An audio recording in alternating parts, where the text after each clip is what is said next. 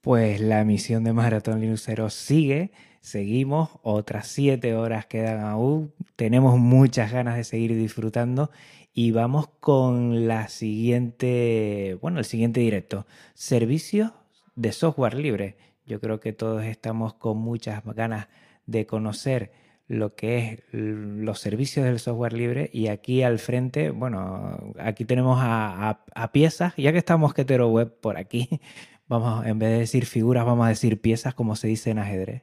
Y aquí tenemos a, grandes eh, piezas de lo que es el podcasting de Geniulinus y sobre todo que tienen que ver con servicios, que eso es muy importante, además de la parte de escritorio, la parte de servicios. Tenemos por aquí a Yugit, a ver si está por ahí Ángel BCN. Hola Juan, ¿qué tal? Muy bien, encantado, se te oye genial, la verdad. Y tienes por ahí a Mosquetero Web y está también Lorenzo, ¿puede ser de Atareado? Sí, sí, así es. Pues aquí, aquí tenemos triplete para disfrutar, ¿eh? Sí, sí, me he rodeado de los más grandes. pues nada, eh, bienvenidos a disfrutar de esta hora, a compartir todo lo que tienen de estos servicios software libre. Vamos a estar bien atentos para sacarle el mayor jugo posible a nuestro genio Linux. Y nada, todo para ustedes y a disfrutar. Muy bien, Juan. Pues muchas gracias. También primero por, invitarme aquí al Maratón Linuxero, que es un lujo eh, el estar un año más. Y bueno, pues vamos a empezar con ello. Eh, como ha dicho Juan, pues eh, estoy arropado aquí de dos de los más grandes, como son Lorenzo de Atareao, del blog del Atareao. Y en un futuro también nos espera un nuevo podcast de, Lorenzo, ¿es así? Así es, así es. Además, yo no sé si será el lunes, este lunes o el lunes que viene. Ostras, qué primicia, ¿eh? Eso no, no, tenía constancia de eso. Ya, es que ya me he decidido a ponerme la presión, la última presión, porque digo, si no, no, no salimos, si no, no salimos. Sí, sí, tenemos ahí una. Sí, eso, iba a decir. Eso junto con la apuesta esa que tenemos tú y yo. Eh, o quién hace primero el podcast, si yo el podcast o tú, o tú empiezas con Python. Ya, ya me parece que me has ganado, ¿eh? Vamos a esperar a ver a que empieces y ya te diré, pero, pero lo llevo un poco mal. Y luego también tenemos en movilidad, en auténtica movilidad, a Pedro de Mosquetero Web. Hola, Pedro. Hola chicos, muy buenas. Sí, estoy en movilidad. Ahora mismo voy a unos 120 kilómetros por hora por las carreteras de León. Muy bien. A ver, esperemos que, haya suerte y que no se corte porque estamos un poco sufriendo por el tema de la cobertura al estar en movilidad, pero bueno, en principio se te oye perfecto, ¿eh, Pedro? Vale, genial. Pues si queréis, eh, iniciamos ya el podcast y presento yo el tema. ¿Os parece bien? Perfecto. Venga, adelante. Bueno, queridos oyentes, pues hoy vamos a hablar sobre cómo podemos tener nuestro propio servidor, las alternativas que hay. Entonces yo como usuario ignorante intentaré sacar el máximo provecho y exprimir como dos buenos limones a estos dos cracks. No hagas preguntas difíciles, ¿eh, ah, Pedro? Ángel va a defendernos la postura de tener tu propio servidor en caja y Lorenzo defenderá la postura de eh, un servidor VPS. Pero antes de esto...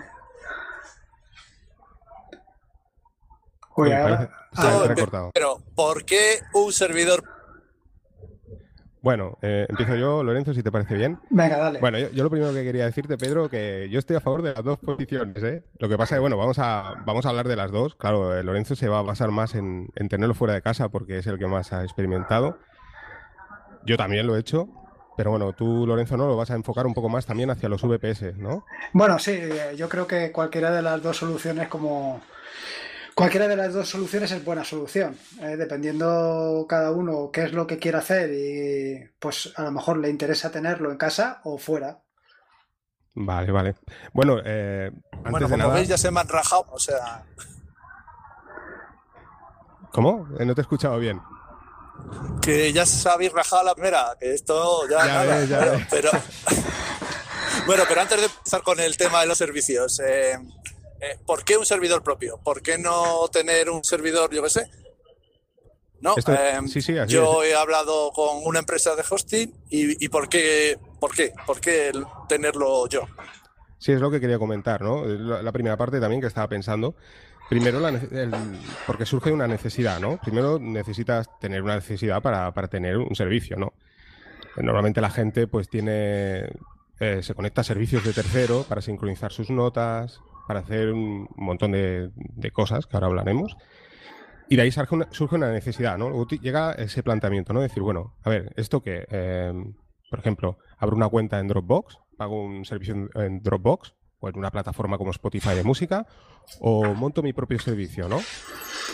Hombre, el punto más interesante al final es que los datos los tienes tú, aparte del, coste económico, ¿no? Que ahora hablaremos también con, Lorenzo, ¿no? Yo creo que son los, dos puntos. El más importante yo creo que es tener tú los datos. Y bueno, no sé, no sé qué opinas, Lorenzo. Sí, no, no, no, desde luego, ese es el, eh, lo fundamental es primero que los datos los tienes tú y que tú puedes hacer todo lo que tú quieras, no lo que una plataforma o que un tercero te diga que tienes que hacer.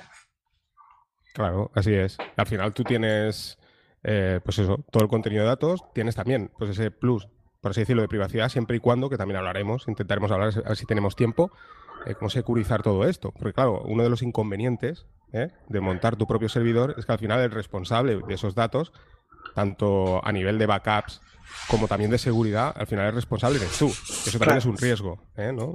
Entiendo así, necesitas saber un poco pues administrar todo esto. Claro, claro. Eh, entonces, bueno, eh, entrando pues en, el tema de, de, montártelo en tu casa, el punto fuerte de montarlo en tu casa es si no tienes la necesidad de exponerlo a la red. O sea, yo entiendo que si tú, por ejemplo, tu único objetivo es sincronizar unas notas, que no quieres compartir absolutamente con nadie, sino que son unas notas tuyas personales. Yo, por ejemplo, así lo tengo. Tengo mis notas, las tengo sincronizadas entre mi portátil, mis dispositivos móviles. Bueno, tengo necesidad. Yo esas notas no las voy a compartir con nadie. Son notas privadas. Bueno, pues aquí perfectamente te puedes montar tú el servicio y, tenerlo en casa. ¿eh? No es necesario el abrirlo a la red. Ahora veremos cómo conectarnos a ese servicio, porque podemos conectarnos desde cualquier parte del mundo, por ejemplo, con una VPN, que sería otro servicio que podríamos instalar, entonces ya tendríamos acceso siempre a ese servidor que estaría corriendo. Y yo creo que ese es el, tema, ¿no? O sea, si lo tienes en. Si no, tu intención no es compartir, bueno, pues lo, tienes en casa. Ahora, otra cosa viene en el momento en que tú deseas compartir esa información con, otras personas. Yo, te diría incluso, porque claro, tú siempre puedes, eh, con la VPN podrías eh, llegar a compartir con otras personas. Eh, yo te diría cuando te tienes que relacionar con otros servicios de terceros. Entonces ya sí que por narices tienes que partir de, un, un, VPS. así es. Ahora mm, se me está pasando por la cabeza también, ¿no, Pedro? Tú también, que, sí que lo has instalado. Yo ya no he llegado ahí porque la verdad es que tampoco ha sido muy de, mi interés, ¿no? Pero un servicio, por ejemplo, como Zero Tier, ¿no? Pedro. Pero Zero Tier, al fin y al cabo, Zero Tier no deja de ser más que eh, una VPN con menos trabajo que no tienes que instalar, pero un poco viene a ser resumido así. De todas maneras, Lorenzo decía que te tenías que relacionar con servicios de terceros y yo creo que explica un poquillo eso para que quede más claro. Es decir, si yo quiero que mi servidor, yo tengo en mi servidor, se relacionen con otros servicios, pero ¿qué servicios? Ponnos algún ejemplo. Pues, hombre, eh, a ver, desde comunicarte, por ejemplo, con eh, Telegram para hacer cualquier bot de cualquier historia que te quiera, que quieras hacer, como cualquier otra cosa de ese estilo. ¿Sabes? Ir un paso más allá de lo que simplemente, de lo que siempre hacemos, ¿sabes? Sí, sí. Bueno, yo, yo de hecho lo utilizo también, estando en casa. Vale, vale, vale. Perfecto. Muy bien, entonces ya nos habéis convencido de que tenemos que tener nuestro propio servidor y que las alternativas son o tenerlo en casa o tenerlo en un servidor externo, que sería lo que es un VPS, un servidor privado virtual, que es como tener alquilada una máquina en un centro de datos de algún proveedor, ¿no? Bueno, entonces, vale, me, me habéis convencido. Quiero mi propio servidor, ¿por dónde tendría que empezar? Me imagino que tengo que instalar algún tipo de servicio que me permita conectarme ¿no? al servidor. Bueno, lo primero tendrías que decidir qué, distribución, ¿no? En el caso de Linux, por ejemplo, quieras instalar. ¿Es así, eh, Lorenzo? O, qué máquina quieres comprarte. Si quieres comprarte un, un NAS que ya tenga todo instalado y que sea de un tercero, o quieres ir desde cero, ponerte una Raspberry y empezar a llenarla de tus propios servicios. Sí, antes Lorenzo, tú y yo hemos estado hablando y precisamente es eso, ¿no? O sea, por una parte también, deberíamos decir primero el sistema operativo por ejemplo, en el caso de, como tú decías, ¿no? O sea, software que también está basado en Linux, como es el caso de Synology, ¿no? Estos NAS tan conocidos, QNAP, que por debajo en realidad llevan un Linux, o incluso distribuciones tipo Open ¿no? Que son Linux, pero que traen su propia paquetería, de manera que, digamos, estás un poco atado a, o sea, tiene una cierta limitación. Al final, lo que es muy simple, pues también tiene sus limitaciones, ¿no? O decidir, por ejemplo, por instalarte, ¿no? En el caso una Debian, un Ubuntu Server, ¿no? donde es un poquito más complejo, solo un poquito, hasta donde tú quieras llegar, ¿no? Y, ahí tienes el control absoluto de todo, ¿no? Claro, claro, no, no, no, eso descaradamente. Yo, eh, por ejemplo, lo hemos comentado antes, eh, yo tengo un Synology, un NAS de Synology, y eh, jamás, o sea, hoy por hoy, nunca jamás me compraría un, una, no porque sea de Synology, sino por, de ninguna otra marca, porque al final lo que te aporta es menos de lo que tú podrías sacarle si tuviera, por ejemplo, un, Ubuntu server instalado en el, en el NAS. Que al final, como una de las cosas que nos gusta es el tema del cacharreo, pues, pues al final te ves constreñido por las aplicaciones y por la paquetería que tiene el NAS de una marca concreta. Bueno, entonces, eh, completando. Em, Ángel, en principio tú nos vas a recomendar en casa una Raspberry Pi con qué sistema operativo?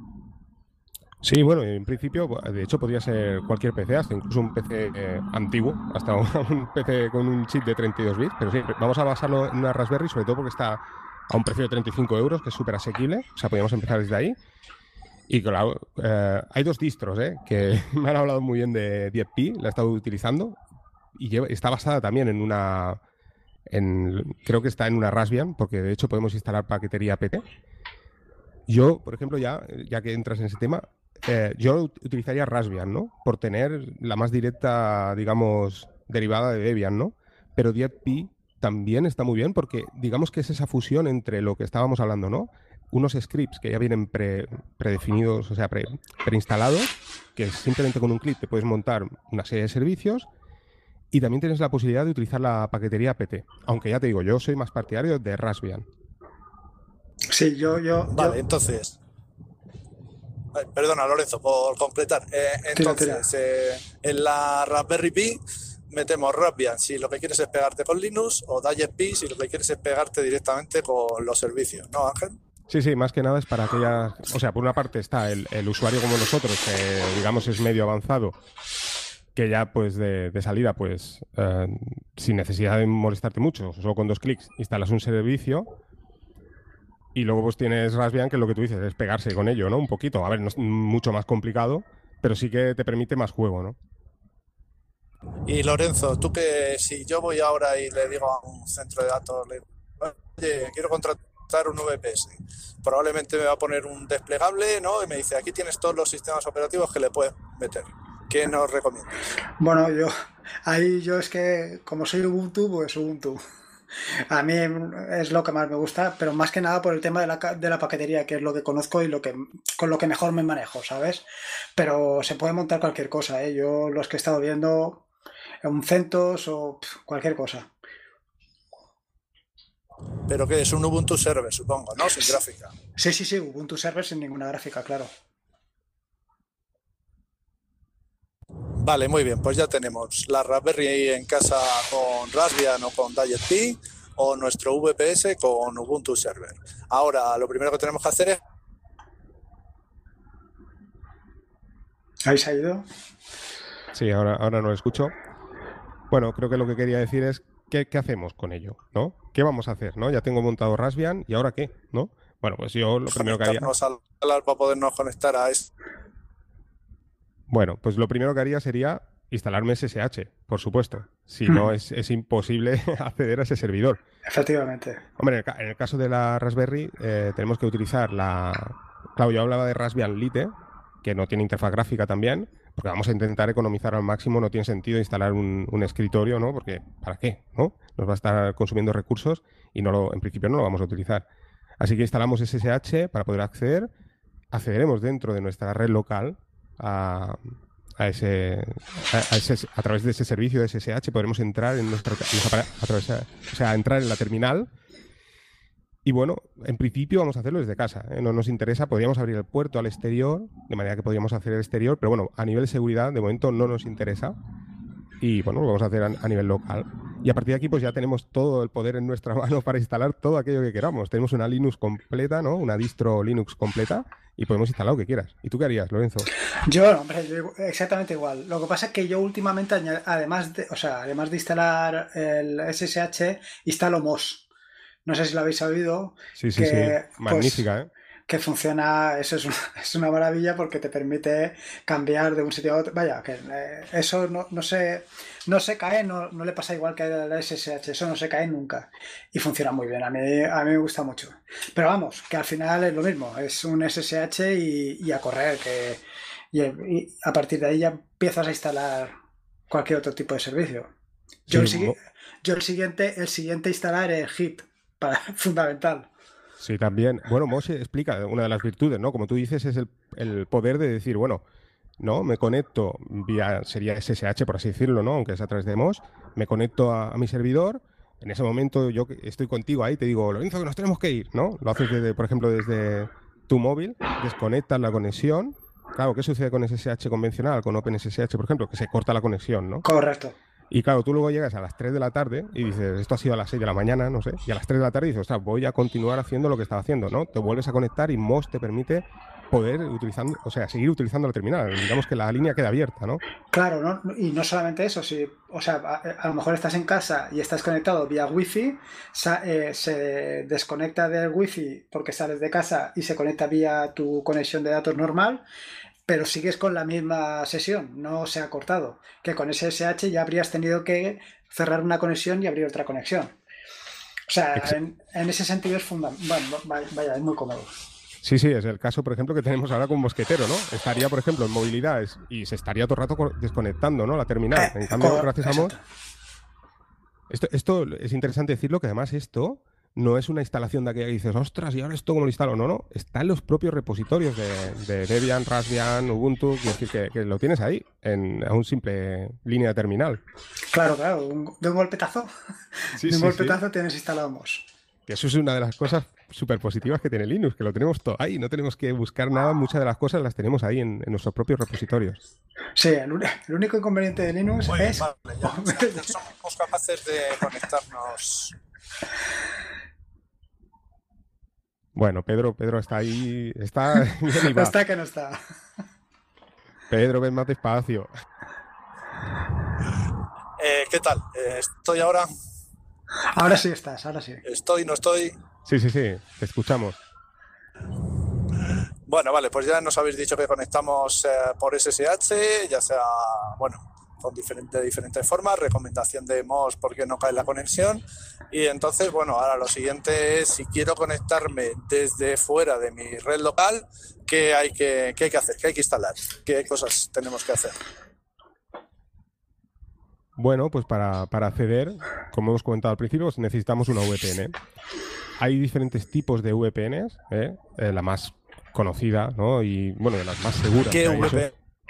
Eh, está, nos Está OpenVPN, que es una de las más seguras y que podemos instalarla en la Raspberry. Yo, por ejemplo, en mi caso, también tengo que, defender otra, que además tiene un poco la virtud de lo que has hablado tú, Lorenzo, antes de Mosh, y es WireWare, que es una de software libre. Es un poco compleja. En Raspbian de momento no podemos instalar el servidor. En, Ubuntu sí.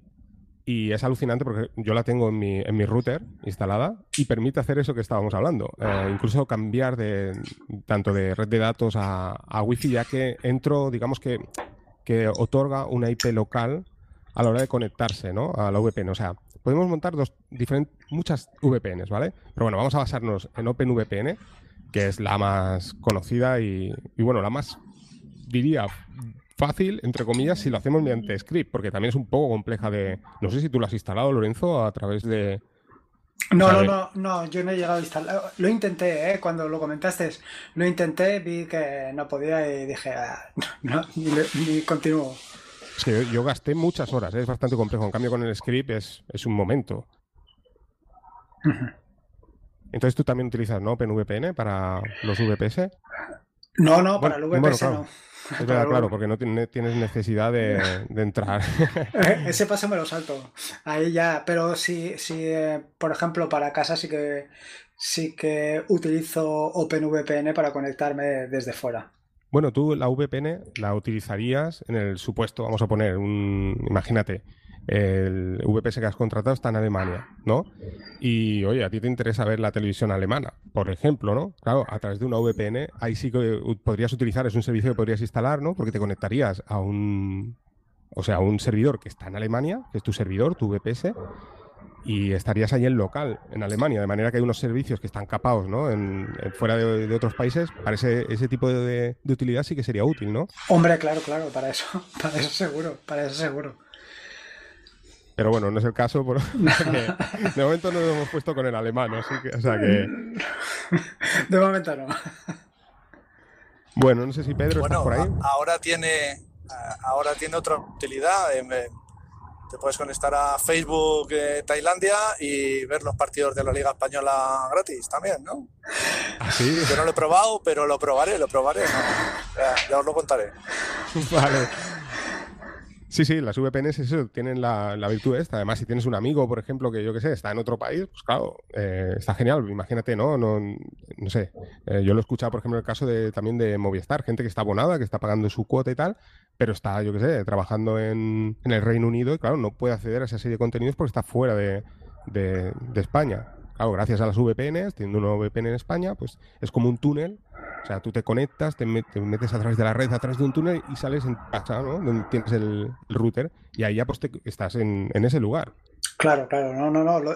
las VPN es una cosa brutal. Eh, yo creo que es uno de los inventos más cojonudos que se han hecho. Sí, sí, es el, primer servicio que tenemos que instalar sí o sí, ¿no? Sí, sí, Si lo tienes en local, claro. sí. sí, No, no, no, no, es espectacular, porque claro, al final es como si lo, tuviera, como si lo tuvieras todo en local como si lo tuvieras todo a, mano. Sí, sí, además es una pasada porque, bueno, ahí, bueno, a ver, a ver, Pedro, a ver qué nos quieres preguntar. Nada, nada, yo por, por seguir dando caña, porque hasta ahora hemos instalado SSH, hemos instalado VPN, pero todo digamos que son cosas de sistemas, pero en realidad todavía casi no estamos haciendo nada. Em, a ver, yo quiero tener una nube bueno, una nube, un espacio de almacenamiento que esté disponible en cualquier sitio del mundo y Dropbox me cobra mucha pasta, OneDrive de Microsoft también, eh, no sé, Google Drive, todo vale mucho dinero y entonces, eh, ¿qué solución puedo poner eh, en nuestros servidores? A ver, Lorenzo, ¿qué nos recomiendas? Yo me tiraría de la mano de Synthin, seguro, ¿eh? Sí, sí. no, no, no, quiero decir, si tuviera que hacer algo para compartir, utilizaría eso. Si, si es para mí, o sea, yo no, yo sinceramente, yo utilizo Hit y AirSync, no utilizo nada más. Eh, porque, pero bueno, porque yo no comparto con nadie, soy así de egoísta. Sí, a, ver, yo, yo, a ver, yo también. Yo te decía eso de sí porque, ostras, la verdad es que estoy enamorado de SinFin, siempre lo he estado. Lo que pasa que, bueno, ha habido épocas que yo, por ejemplo, lo utilizo principalmente para compartir mis, notas entre todos mis dispositivos. Y bueno, he utilizado Nextcloud también, ya he hablado muchas veces en el podcast de Nextcloud. Lo que pasa es que al final te das cuenta que dices, ostras, Nextcloud, mm, aparte de los recursos también que consume, bueno, también sí, sí, también consume sus recursos, te das cuenta que dices, ostras, tengo que instalar PHP, eh, el servidor web, MySQL, Está genial, Nextcloud está genial, sobre todo si utilizas aplicaciones también, aparte de, la sincronización de archivos, aplicaciones que están dentro de la nube Nextcloud. Porque si tú lo que verdaderamente quieres es, hacer sincronizaciones, como tú decías, Lorenzo, ahora, por ejemplo, con el caso de Resync, ¿no? Yo, por ejemplo, a, nivel servidor PC, pues bueno, con RSync ya, ya tiras, ¿no? Pero la simplicidad que tiene SinFin, primero, punto número uno, que ya está disponible en los paquetes oficiales de, yo creo que todas las distros ya. Antes no, antes tenías que añadir los repositorios, ahora no. O sea, la propia Ubuntu, Raspbian, lo tenemos en los propios repositorios. O sea, simplemente un, comando ya tenemos instalado SinFin. Y luego tenemos también otro punto positivo y es el poder acceder desde fuera de tu red local sin necesidad de, utilizar la VPN. Claro. Claro, eh, utilizamos unos servidores que hacen de relay, que, enlazan eh, tu red local con, la red donde estés, en cualquier parte del mundo, y te permite sincronizar cualquier tipo de archivo sin limitación, y además de una forma súper rápida. Entonces esto, pues claro, eh, si tu intención es esa, sincronizar notas o yo qué sé, o música, lo que sea, ¿no? Pues es genial. Es que no tienes que hacer nada. Es una línea terminal. Tenemos aplicación para Android, iOS también, eh, para PC, es multiplataforma, software libre, o sea, es genial. Sobre todo es eso, software libre y tenemos la garantía de que todo el contenido va cifrado extremo extremo. Eh, una vez más, lo que hablábamos, ¿no? Te puedes montar un Scloud, pero claro, si lo abres a la red, ya tienes tú que entender, ¿no? Que no puede ser es que eh, no lo tengas cifrado y que de un extremo a otro estemos enviando archivos eh, sin cifrar, ¿no? Porque puede haber alguien en medio que nos coja toda la información y, bueno, esté viendo nuestro contenido. Claro, sin cinto esto nos lo facilita, simplemente instalándolo, pues lo tenemos ahí, ¿no? Y yo, pues la verdad es que estoy... Dime. A ver, chicos, eh, explicar un poquito más qué hace SyncThing. Es decir, ah, ¿qué hago yo con SyncThing? Lo instalo, pero ¿qué puedo hacer? Yo en una carpeta, tengo esa carpeta en el móvil, en el ordenador, accedo vía navegador, eh, ¿para qué sirve? Quiero decir, ¿es como Dropbox? ¿Es eh, todo vía terminal? ¿O explicar un poquito para aquellos que no lo hayan instalado, ¿no? Eh, qué, ventajas tiene o qué, posibilidades, más que qué ventajas tiene SyncThing? Hombre, lo más, parecido a Dropbox, por ejemplo, por el hecho de tener interfaz web, sería Nextcloud por ejemplo, ¿no? Hay otra serie de servicios, ¿eh? al margen de Nextcloud tenemos OnCloud también, que, o sea, Nextcloud es un for de, OnCloud, pero hay un montón de, servicios de software libre, de nube, pero bueno, vamos a poner ejemplo de Nextcloud. Es lo más parecido porque tú verías algo, digamos, a través de tu navegador web, pues algo parecido a lo que es Dropbox, ¿no? Aparte de que, bueno, de hecho, Nextcloud es superior a Dropbox, porque hay una cantidad de, de servicios alucinante. Aquí, pues empezaríamos también a jugar con lo que hemos hablado al principio, el tema del espacio. Claro, tu Dropbox de salida Dropbox pues te da, creo que son 2 gigas, ¿no? Si quieres eh, tener más, pues tienes que pagar. Aquí al final el almacenamiento va de tu cuenta. Quiero decir que tú puedes poner el espacio que quieras. Solo que, claro, tú tienes que tener tus discos duros. Eh, esto sería lo más parecido. Eh, SyncThing eh, funciona, pues, como tú comentabas, Pedro. O sea, al final es una, una carpeta que tienes ahí y tú puedes compartir esa carpeta con los dispositivos que tú quieras, que pueden ser tuyos o no. Y incluso, yendo un poquito más allá, puedes hasta incluso decidir qué tipo de, archivos quieres sincronizar. O sea, tú puedes decir, bueno, de esta carpeta solo quiero sincronizar los archivos TXT o los PDF. También podrías hacerlo, ¿eh? O quiero solo, imagínate, tienes un disco duro de un terabyte, ¿no? Y dices, bueno, que está en una carpeta de, de SyncThing, y decir, bueno, de este terabyte, por ejemplo, a Lorenzo le voy a compartir esta carpeta. Eso lo podrías hacer, ¿no? Dentro de ese terabyte. Y bueno, pues eh, funciona eh, mediante también una página web, lo que pasa no es tan parecida como, el caso de Dropbox, de administración. Y lo único que tenemos que hacer es, por ejemplo, en el caso de Lorenzo conmigo, ¿no? Pues bueno, yo te paso una combinación de números y letras que te genera SyncThing desde la carpeta a la hora de compartir. Yo le paso ese número, él lo añade en su servidor y automáticamente yo recibo una notificación diciendo, oye, mira, hay una persona que ha metido este, esta combinación ¿no? de esta carpeta que, quieres compartir. ¿Es así? Para confirmar ¿no? que verdaderamente eh, quiero darle permisos para que pueda acceder a esa carpeta. Yo le digo que sí, automáticamente ya se produce la sincronización. ¿no? De manera que entre él y yo hay dos posibilidades. Por una parte está el que yo envío información y él no me puede borrar nada. O podemos hacer que la carpeta sea compartida, de manera que si yo meto un archivo le aparece a Lorenzo, si él mete otro archivo me aparece a mí. Y si él borra un archivo, mi archivo, pues me lo borraría y bueno, así. a ver, es algo más complicado, o sea, quiero decir, al final es, para un usuario no tan avanzado es un poco más complicado que un Dropbox, pero si te abstraes en el sentido de que tú lo único que sincronizas son carpetas, o directorios, pues al fin te da lo mismo. Eh, estás sincronizando con cualquier otro usuario, contigo mismo, en el móvil, en el ordenador, en donde sea, estás sincronizando el, directorio completo. Con lo cual, con un poco de abstracción en ese sentido, yo creo que cualquier usuario no debe de tener ningún problema para manejarlo perfectamente. Y es lo que ha dicho Ángel, que es que funciona muy bien y no tienes ningún problema de qué capacidad puedes compartir, que es el gran problema que te puede poner Dropbox o, cualquier otro servicio de, compartir archivos. Sí, además yo lo veo súper interesante porque de hecho, eh, eh, por ejemplo, la aplicación mobile, ¿no? Es muy sencilla de utilizar, ahí sí que no hay ningún problema. Quizás sí que es cierto que la, la de escritorio también hay aplicación gráfica que podemos instalar. Esa ya no está en los repositorios oficiales, creo recordar. Pero bueno, es, eh, no es que sea compleja, pero digamos que es un poquito, puede ser un poco más compleja, aunque no lo es. Y bueno, lo que tú dices, es el tema de la de sincronizar las carpetas, o sea, es, simplemente eso. O sea, tienes tú al final, tú dependes de la capacidad del, tamaño. Y uno de los puntos buenos que tiene, yo creo, es que puedes incluso, es una de las cosas que se me había ocurrido a mí, tú por ejemplo puedes estar en tu red local, no, no habría necesidad de esto, ¿no? Pero si tú estás en tu red local, ¿no? Y lo tienes en un portátil instalado, sincronizas esa carpeta con tu móvil, ¿vale?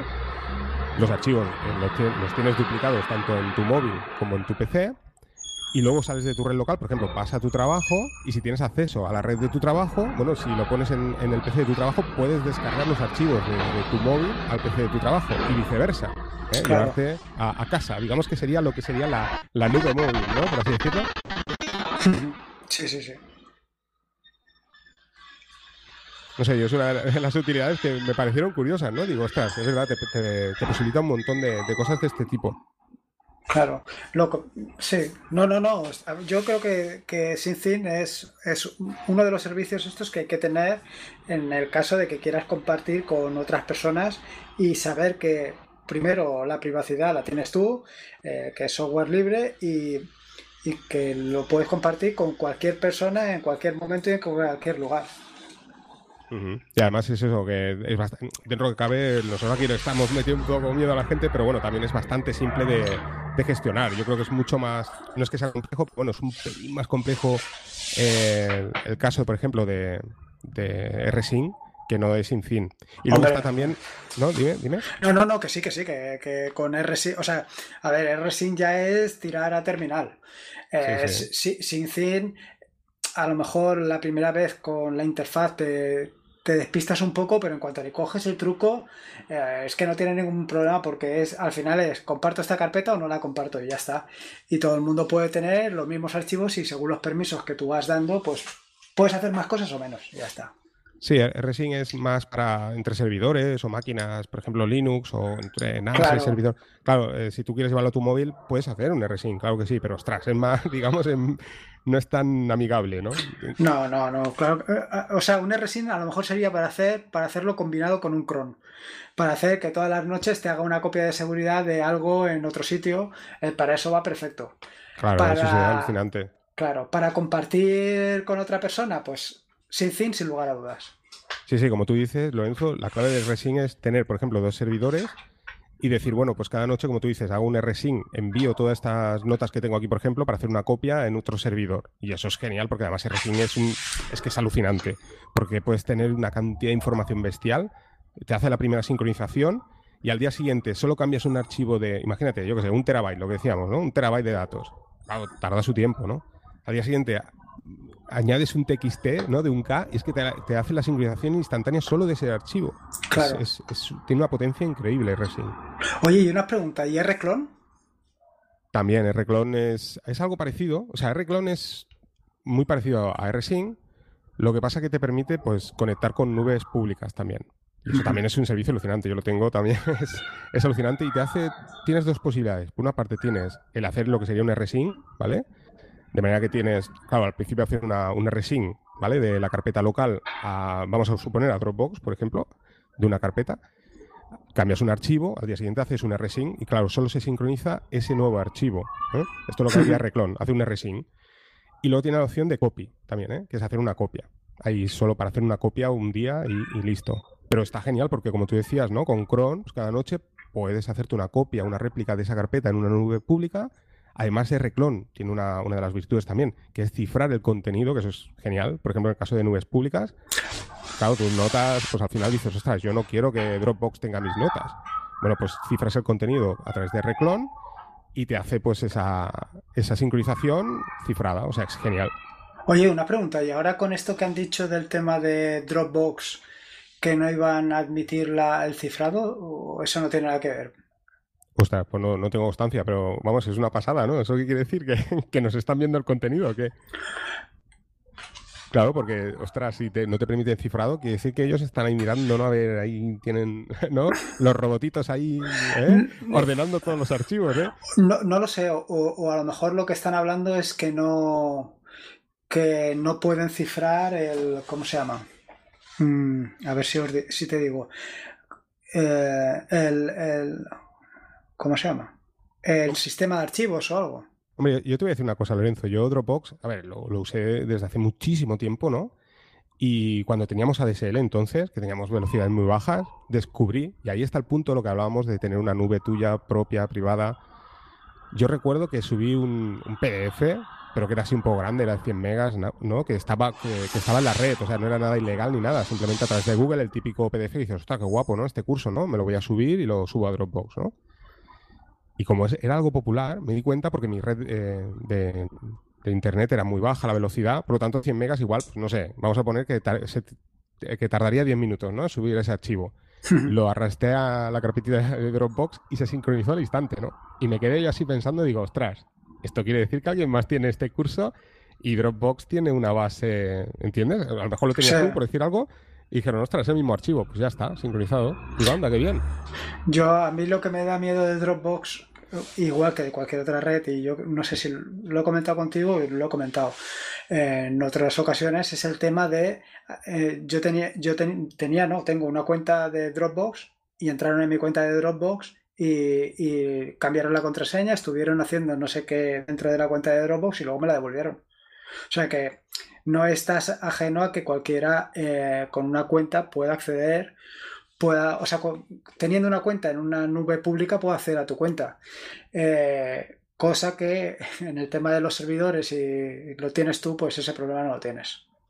Claro, y más si además lo tienes a través de, por ejemplo, el caso de la VPN. El VPN se tiene que cumplir tres requisitos para, acceder, que también eso es interesante, ¿no? O sea, no únicamente tener una contraseña, sino además tienes la, llave, ¿no? A través de, o sea, la key, ¿no? Que certifica verdaderamente que eres tú en el cliente, con el servidor. Quiere decir que si tiene que cumplir una serie de condiciones que es muy difícil de, hackear, ¿no? No imposible, porque no hay nada imposible, pero muy, muy difícil. Primero tendrían que, que localizar tu IP, saber qué puerto utilizas, porque claro, al final hay un puerto que es el, puerto predefinido de cada servicio, pero tú lo puedes cambiar. Entonces ahí ya complican la cosa. Eh, si alguien te quiere hackear, eh, me parece que era el 1194, creo que es la VPN, no sé recordar. Claro, si pones el 63200, pues ya la gente ve un puerto abierto, pero no sabe qué es. Y bueno, eh, por eso es lo que tú comentas, ¿no? A nivel de seguridad, mm, digamos que es un poco. Siempre tienes que ser tú, claro, lo que hablábamos al principio. Al final, responsable de la seguridad eres tú. ¿eh? Este es un riesgo. Si no sabes lo que estás haciendo. Por ejemplo, el caso Syncine es genial por eso, porque es una herramienta muy sencilla que, bueno, al final Syncine hace parte del, del trabajo y, bueno, tú no, no, abres puertos si quieres. Que lo ideal también es abrir el puerto, cuidado, ¿eh? Si quieres sincronizar archivos muy grandes, con Syncine abres el puerto y, bueno, es súper rápido. Tenemos una conexión directa cifrada y mucho mejor. Pero bueno, vamos a seguir, ¿no? Vamos a seguir porque hay una cantidad de servicios y esto se nos va a quedar corto, ¿eh? El podcast, ¿eh? Esto es de imaginar, de imaginar. Yo, mira, eh, no sé, Pedro, si estás por ahí, estás en un túnel. Sí, sí, sí, Lo que pasa es que ya sabéis que se va y se viene por no meter ruido. Pero quería, quería comentaros una cosilla. Em, ya, ya tengo dos teras de información, eh, todas mis películas en DVD las he dejado y las tengo a través de SyncThin, toda la música que tenía en CD la he ripeado y también la tengo eh, con SyncThin accesible desde mi móvil, pero cuando quiero escuchar la música o ver una peli, le doy en SyncThin y lo que hace es descargársela. ¿Podríamos instalar algún servicio que lo que nos hiciera es que tuviéramos nuestro propio Spotify, nuestro propio Netflix. Pues sí, claro, claro. Podemos instalar un montón de servicios. la música, de, tu propia música. Bueno, no sé si quieres empezar tú, Lorenzo. Tú hiciste un, post muy, muy chulo de, de, Ampache, ¿no? Sí, sí, sí. Yo, eh, bueno, eh, yo instalé, este sí que lo instalé en local, Ampache, y, y claro, Ampache te permite en local o en donde tú quieras poder reproducir música y yo creo que tú me comentaste que también se podía hacer vídeo, ¿no? Se podía reproducir vídeo. Sí, sí, te permite, bueno, incluso podcast, o sea, todo el tema multimedia, al final lo puedes integrar dentro de Ampache. La verdad es que funciona muy bien y realmente al final es un servicio que es muy sencillo de instalar. No tiene nada del otro mundo. Pues mira, yo, yo ahora he instalado otro también, que era una de, mis bueno, eh, de mis debilidades que quería instalar. Yo en su día al principio instalé una que me encantó que fue Subsonic. Subsonic que, está también, digamos, el servidor está integrado dentro de, Ampache. ¿Te acuerdas que lo comentamos? o sea, al final tú utilizas aplicaciones de Subsonic y funciona a través de Ampache. Pero a mí me gustó mucho la interfaz de, administración de, de, Subsonic. Bueno, pues al final he encontrado otra que se llama AirSonic, que hablaré también en el podcast más adelante. Y es Subsonic, pero es gratuita porque Subsonic es de pago. ¿eh? Tienes que pagar una, suscripción mensual. Bueno, pues esta tiene lo mismo y también tiene lo mismo que Apache. Y también funciona genial. Y me tiene enamorado, ¿eh? AirSonic. El único, el único cosa negativa es el tema de los recursos, que consume bastante RAM. La cosa al final, bueno, yo en la Raspberry lo he puesto Puedes instalar también, bueno, necesita Tomcat, bueno, es, un, no es complejo, pero bueno, ahí, ahí está. Al final lo he metido también luego por Docker, que es una de las cosas que no hemos hablado porque ya se va el podcast, que puedes instalar Dockers. Y bueno, eh, se va la cosilla, en, real se te va tranquilamente 300 megas, ¿eh? o sea, bastante. Ya. Y bueno, en, en, real, en la documentación dice que se va a 500 y pico, pero que funciona genial. Y bueno, es como Ampache, al final es lo mismo que Ampache. ¿eh?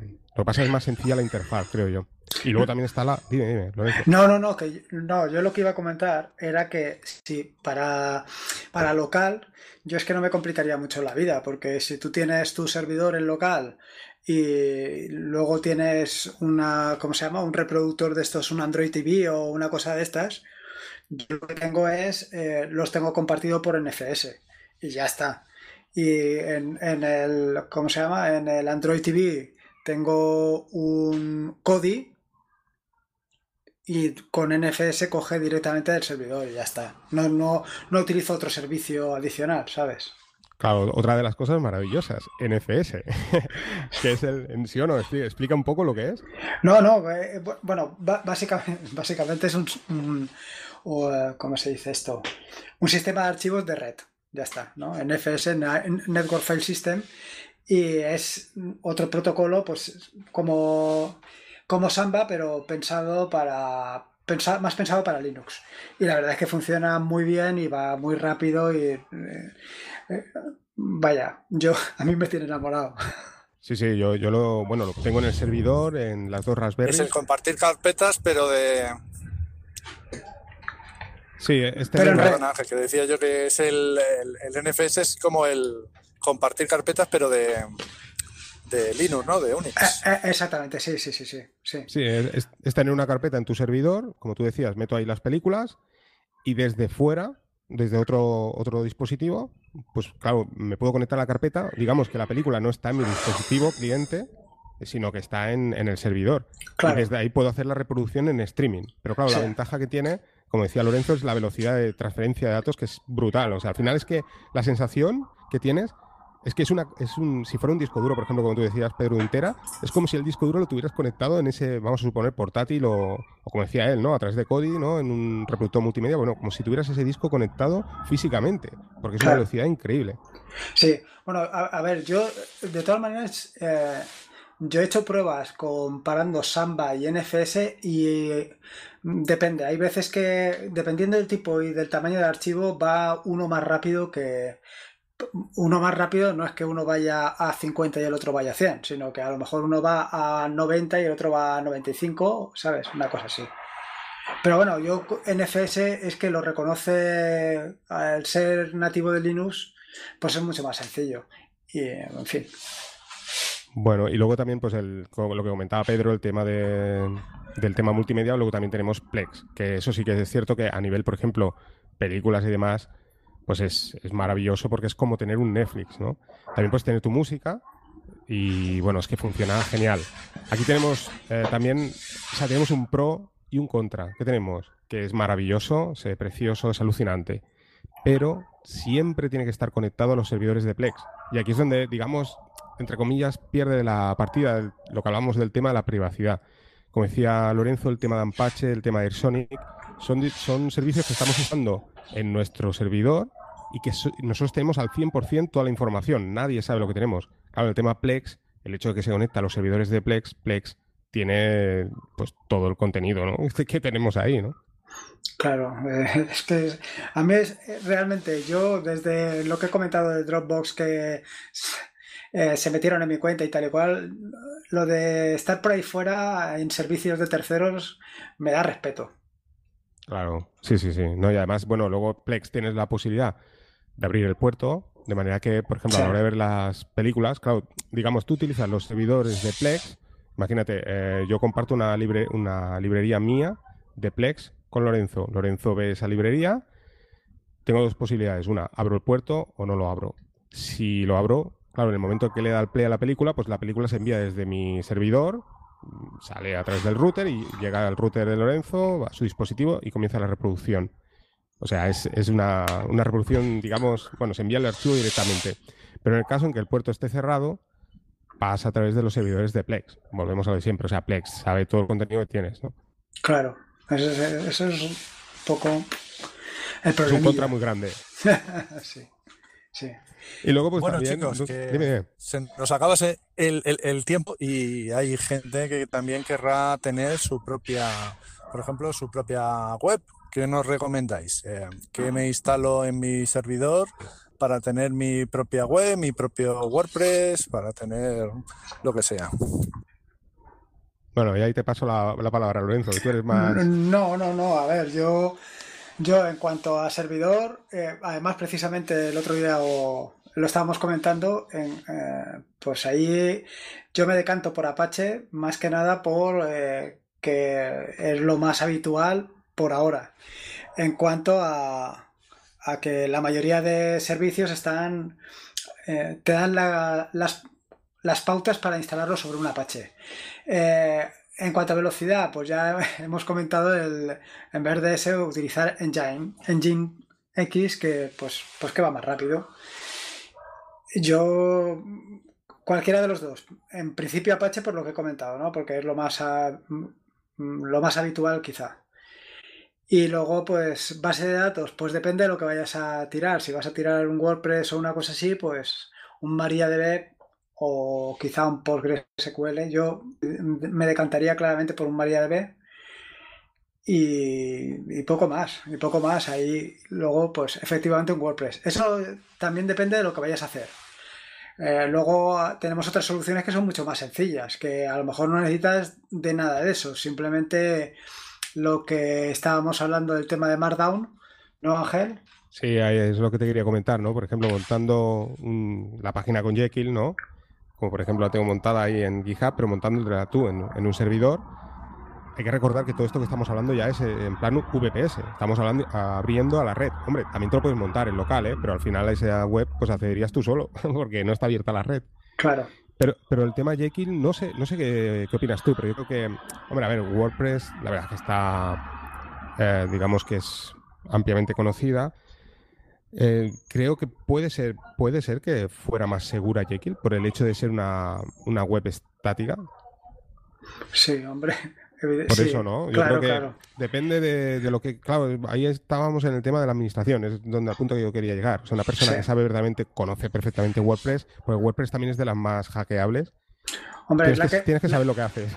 Claro, no, a ver, WordPress es que tiene el 30% de el 30% de, de, la, de las páginas web que hay ahora mismo, entonces, evidentemente es la mayoritaria. Eh, es lo más fácil que sea la más hackeable. es, lo que hablábamos siempre, claro. Eh, Jekyll, estás atado de mano, no puedes hacer nada. Eso puedes hacer cuatro cositas. WordPress puedes hacerlo todo. Pero claro, por contra, ¿no? Eh, eres más vulnerable, ¿no? Por así decirlo, si no sabes hacerlo bien que no Jekyll, ¿no? Sería el tema, ¿no? Sí, sí, no, yo el otro día también estábamos comentando eso, que, yo veo qué es lo que en el, en el VPS estoy viendo qué es lo que intenta hacer la gente y te lleva a sorpresa que ver gente que está intentando acceder a páginas eh, muy concretas del VPS. Tú dices, este tío que, está intentando, que está buscando, ¿sabes? Cuando yo en esa dirección no tengo ninguna de esas páginas, está buscando a ver cómo entrarme a través de, WordPress en mi, en mi sitio. Sí, sí, así es. Por eso que en ese punto, pues claro, todo depende. También podríamos abrir lo que decíamos, el puerto de la Raspberry, abrirlo a la red lo que pasa es que, bueno, pues volvemos a lo de siempre, es el tema de la seguridad, pues va de tu cuenta, ¿no? Entonces, eh, todas estas cositas hay que tenerlas en cuenta. Claro. Hombre, a ver, para los que nos gusta cacharrear, eh, todo depende de los conocimientos que tengas. Un WordPress es que te permite hacer cualquier cosa que se te pueda ocurrir, ya sea mediante complementos que te instales tú o haciendo tú, los complementos, porque te da un abanico de posibilidades brutal.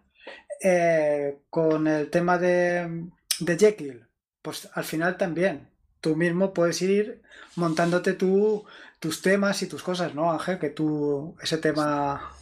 Sí, sí, sí, así es. Hombre, puedes hacer sus cosillas, pero claro, es lo que decimos, tiene un límite. Digamos que tú puedes, por ejemplo, yo con mucho esfuerzo al final conseguí hacer el feed del podcast y demás, pero no puedes ir muchísimo más allá. Quiero decir que al final, en cambio, claro, con WordPress es que hay una cantidad de plugins infinito, ¿no? Entonces ahí encuentras absolutamente todo. Cualquier cosa que se te pase por la cabeza, ¿no? La encuentras. No, y no solamente eso, sino también lo que estábamos comentando antes, que es inter, o sea, relacionarte con otras, con otras plataformas, ¿no? Por ejemplo, con Telegram, que directamente utilizas un webhook y, y, puedes crear un bot para comunicarte. Claro, eso con Jekyll, evidentemente, no, con una, con una página estática no puedes hacerlo. Claro, tendrías que hacerlo pues la Ventaja de, la ventaja de, de Jekyll, que decías Ángel, que es más seguro porque, porque te está quitando cosas hackeables, te está quitando la, por ejemplo, te puedes estar quitando el PHP, te puedes estar quitando la base de datos, te puedes te quita servicios. Entonces, claro, pues eh, si disminuyes las puertas, pues es más difícil entrar.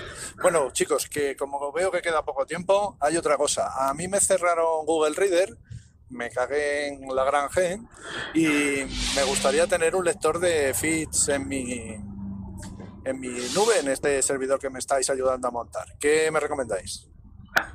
Ahí lo tenemos claro, ¿no, Ángel? Ya te digo, la verdad es que estoy enamorado. Eh, de hecho, mira, he grabado un podcast que todavía no ha salido, Tiny Tiny RSS. Estoy cada día más alucinado. O sea, funciona genial y es que es maravilloso. Hace yo para mí, desde mi punto de vista, ahora que conforme lo vas utilizando, al principio, digamos que cuando ves la, interfaz, dices, ostras, es un poco antigua porque parece como Google Reader, ¿no? Que era muy buena, pero dices, ostras, es como antiguilla, ¿no? Pero conforme vas aprendiendo cómo funciona el servicio, es que es alucinante. Es que, es que tienes una cantidad de, opciones increíbles. Y, nada, nada, funciona genial. O sea, ahora descubrí eh, que precisamente es eso, lo grabé para el podcast, el poder compartir, o sea, lo que hacemos, compartir cualquier eh, URL. Por ejemplo, tú me compartes una URL por Telegram, ¿no? Y me dices, ostras, Ángel, interesante. Bueno, pues yo lo comparto con Tiny Tiny RSS y lo puedo guardar. O sea, tanto me puedo suscribir a ese blog como guardar esa URL. ah, eso, eso, está muy bien. Sí, sí, es genial. Me quedé alucinado porque digo, mira, es un poco lo que hablamos de Pocket, de servicios como Wallaback. Pues ostras, a ver, no te guarda eh, el texto, simplemente la, la, URL, pero como tú tienes tus, tus webs favoritas, pues bueno, lo puedes guardar ahí, ¿no? Entonces digamos que al final pues todo lo tienes centralizado en un mismo lugar, ¿no? Aparte de ver las noticias, que es, es alucinante. O sea, te permite la opción incluso de aquellas, aquellas webs, aquellos blogs que limitan el contenido, que solo te muestran a lo mejor las 100 primeras palabras. Bueno, pues hay plugins también dentro del propio TNT RSS que te permite ver todo el contenido de la web. O sea, ahí puedes hacer un montón de cosas. La verdad es que es, es alucinante. Incluso escuchar podcast. Yo la verdad es que eh, los RSS es una de esas cosas que, igual que pasa con el tema de los blogs, que siempre dicen, no, el RSS va a desaparecer igual que van a desaparecer los blogs. Y, eh, al final, yo, mm, aunque intento em, tirarme más por Twitter, termino mm, en, Tiny, Tiny, RSS siempre, siempre, siempre, siempre. Eh, sacan mucha más información y mucha más documentación y, cosas más interesantes que con, con Twitter. Sí, eso es lo que tú decías, Lorenzo, que al final ves un montón de ruido y al final lo abandonas. Yo, por ejemplo, con Twitter lo he intentado muchas veces y al final lo abandono, ¿no? En cambio, Tani Tani RSS es aquello que dices, a ver, a ver, y, disfrutas, ¿no? Cosa que en otro lado, pues eso, de, de, una que tiene interés, ves 15 que no tienen interés, ¿no? Y al final, pues te aburres. Hmm. Sí, sí, sí, totalmente, totalmente. Hombre, servicios hay muchos más, ¿no? De hecho, en el Nextcloud que antes hablábamos, pues tiene integrado un servicio una aplicación que podemos instalar que se llama News en Cloud, que también puedes ver eh, RSS, está Selfos. Ostras, una cosa, una cosa que, este Tiny, Tiny RSS se puede montar con SQLite. No, me parece que es, uh, tienes el MySQL y, otra base. Creo que es la, de Progress esta que me La de Postgres. Sí, Postgres, Que, pero no, SQLite no. No, no, era, era por curiosidad, que no, no lo tenía yo claro. Bueno, y luego también la podemos montar por Docker. Es aquello que dices, bueno, si montó Docker, pues no. Yo, por ejemplo, ahora mismo lo estoy utilizando mediante Docker y funciona genial. O sea, estoy súper contento. Sí, tú, sabes lo que pasa que yo ahora, eh, con el tema de, montar eh, el Apache y toda la historia, es que lo tengo tan de mano que me resulta más fácil. Bueno, más fácil. Me resulta cómodo hacerlo, hacerlo con Apache, ¿sabes? O sea, hacerlo directamente sin Docker. Sí, porque una vez que montas ya tu servidor Apache, digamos que vas añadiendo todos los demás servicios y ya, pues bueno, ya compartes, es lo que hablábamos, ¿no? Al final compartes recursos, ¿no? Tener eh, cuatro Dockers que tienen cada uno su Apache independiente te está consumiendo una serie de recursos. En cambio, si tienes solo un Apache y cuatro servicios, pues digamos que, reduces un poco el consumo, ¿no? Claro, claro. Gracias, Juan. Bueno, pues Juan, eh, se nos ha hecho corto esto, ¿eh? Nosotros podríamos estar aquí todo, todo el día hablando, ¿eh?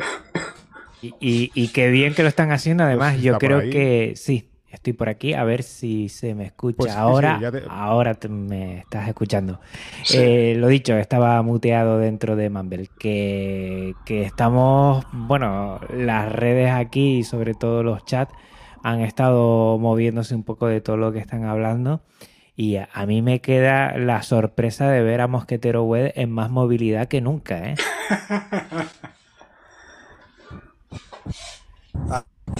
andamos por las tierras de Castilla. Espero que no estés conduciendo, que supongo que no, y que nada, oye, agradecerles el esfuerzo que han hecho.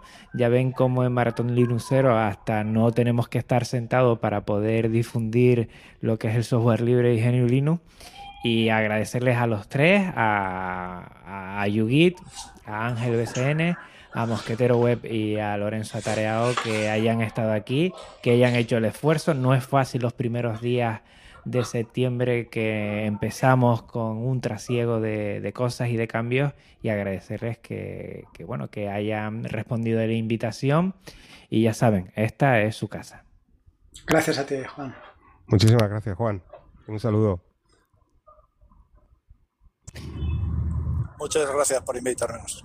Yo no eh, tenía que esperar a oír a Mosquetero Web Un abrazo a los tres. Eh, seguramente eh, antes o después volveremos a, vernos aquí en Maratón Linuxero.